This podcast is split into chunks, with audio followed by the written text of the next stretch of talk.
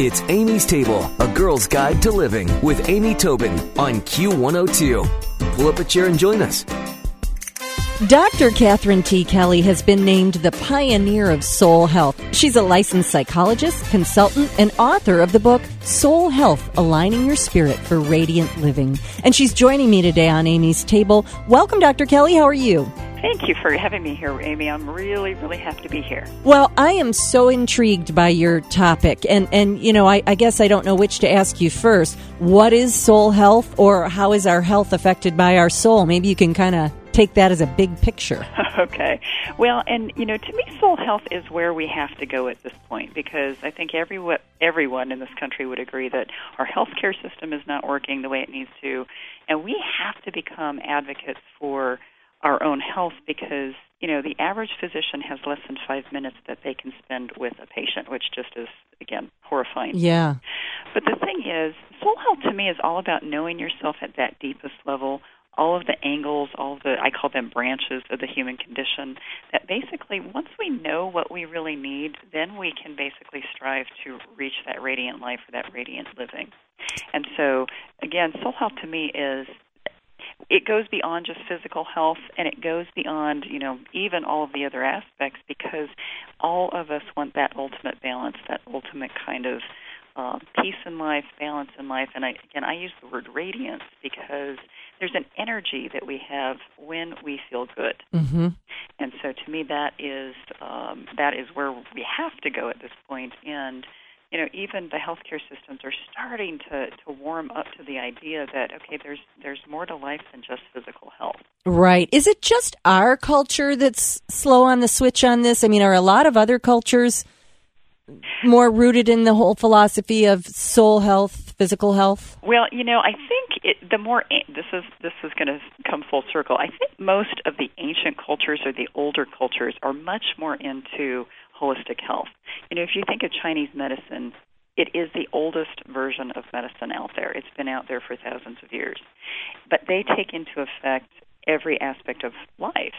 Whereas, you know, our modern healthcare has really only been around about 160, 170 years. So if you think about if you really just think about it in terms of um, the years that, that and the newness of the field, we have a very new and kind of infant kind of healthcare. Mm-hmm. And so, you know, what's interesting is the research continually shows that patients want more from their physical. Um, uh, well, their annual physical, you know, as far as they want more information about spirituality, about psychological health, about social health than what they get.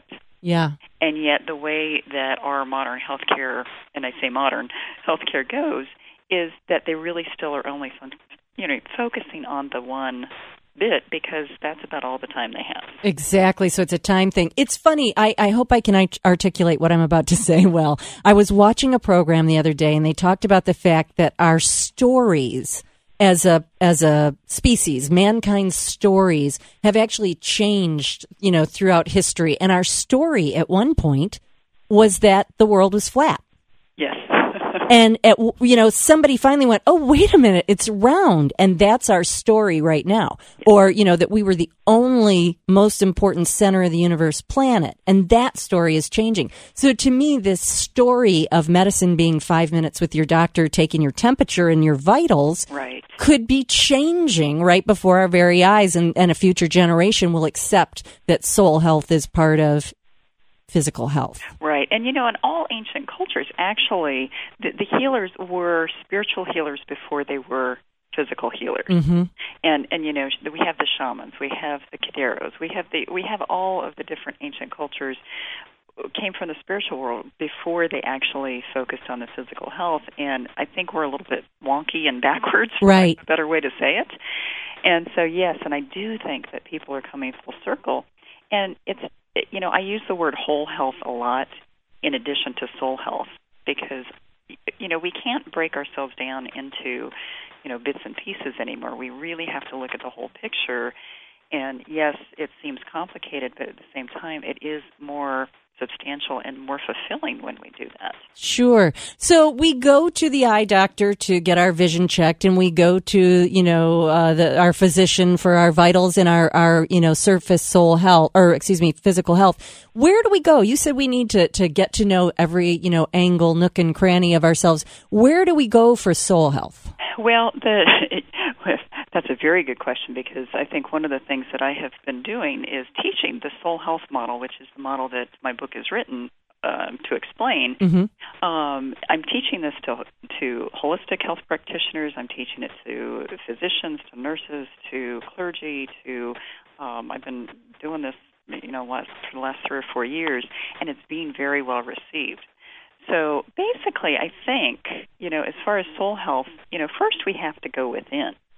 You know, first and foremost, we have to go within. But this book and this model gives you, in my mind, the blueprint in order to understand where each and every one of us needs to go for soul health. Because we do have to understand what our physical part of us needs or doesn't need in order to be healthy. We do have to understand the spiritual part, and the psychological part, and the interpersonal part, and you know all of the ten branches. But as far as a pr- practitioner, it, it, you know, other than myself, I'm not entirely sure who about soul health because this is such a new concept for folks. Sure, that makes sense. Well, you talk about 10 branches in your model and and so what are some of the branches of soul health? Absolutely. And so the the tree, the, the model is depicted through a tree, and basically there are 10 key branches. Of course, you do have physical health, you have psychological health, given that I'm a holistic health psychologist, I have to have that branch on there. But you also have social, interpersonal, financial, which again, a lot of people forget, even though it's such a big part of our lives. Yeah. We have sexual health, environmental health, intellectual or occupational health, spiritual health, of course, and then also recreational health, which, you know, interestingly enough, tons of research about how important recreation and leisure are for us and our health, but of course we leave that off to the last. Yeah, we do, don't we? And and so this is really interesting. So when people first hear, you know, aligning your spirit for radiant living, they might think that it is a lot of of woo woo or whatever, but there's nothing woo woo about your occupational health. You yeah. want to be in something fulfilling, right? Absolutely. And you know, and that is it. That you know, the whole idea of soul health may seem woo woo to people, but this is such a practical model. It is. And that's why so many of the physicians and clergy and nurses and physical therapists and everybody out there that I've taught this through have really embraced it because it, it only makes sense that once we balance our human lives, we feel more connected in spirit or connected to our soul. Right. And so I, you know, I don't worry at all who I present this to because I know they're going to get it. So the interesting thing to me is, so let's just say you financial uh, health. You're just just rolling in the dough. You're so rich you can't you could you you know you could buy countries. right. But you have no friends. Right. And you are never take a day off. That is not aligning your soul. Right. And and that is why this again I think this model is so important for people to just illuminate their idea of what happiness or health is because oftentimes I will have someone come in that has been diagnosed with a um, chronic or a terminal illness. And yet, once they start working with this tree and this brand or this uh, model, they start to realize, wow, you know what? The reason I'm doing so well is that I have a wonderful social support system, or I have a wonderful connection with my church or with uh, my spirituality, or because you know, folks at work are being so supportive. And on the other hand, you know, the other thing is that um, a lot of people will come in so mired in whatever is going on with them that they forget that there's all these other wonderful things going on in their life. Sure. So it's really, I, I, understand it, looking at all these elements of your life, and you can do that without expert help. You know, literally, as you say, starting by looking within and then finding where you need to reach out for more help. Well, one of the things, one of the words you hear about so much is balance. And uh, for me, I have decided to toss that word out the window because I, I understand that, first of all, balance is also static, and I don't want to be static all the time. I want some, you know, excitement and activity in my life. But should all of these elements be equally balanced, or can some parts of them be thriving more than others at times as long as you don't lose focus on all of them. Does that make sense? Yes, and Amy, that's a wonderful question because I get that I get that question often. And and the point with this model is is this is such an individualized model that you know one branch may be really important to someone at a given part of their life or you know basically because of wherever they are in their um you know their own life process. Mm-hmm. Whereas for someone else, that particular branch is not that big of a deal. So the beauty of this is just like you look out the window and every tree looks different outside your window, every tree within is going to look different as well. Oh, that's well put. I like that. And so it's it's the individuality of this model, it's, and that's what I really emphasize throughout the whole book is the idea that by knowing your soul, you know true health but it's your soul you have to know in order to know true health. It's not mimicking what someone else does. Well, you can find a lot more about uh, soul health aligning with spirit for radiant living at Dr. Kelly's website, which is drcatherinetkelly.com. There's a T in there, drcatherinetkelly.com. And of course, I'll put a link at amy-tobin.com as well. But Dr. Kelly, lovely to speak with you. I feel more radiant just having this chat. Wonderful. And I so appreciate having um, you having me on this show, and I hope you have a soul filled day. Thank you. Thank you. Stick around for another helping from Amy's Table on Q102. Q! It's Amy's Table with Amy Tobin. Yeah. Q102.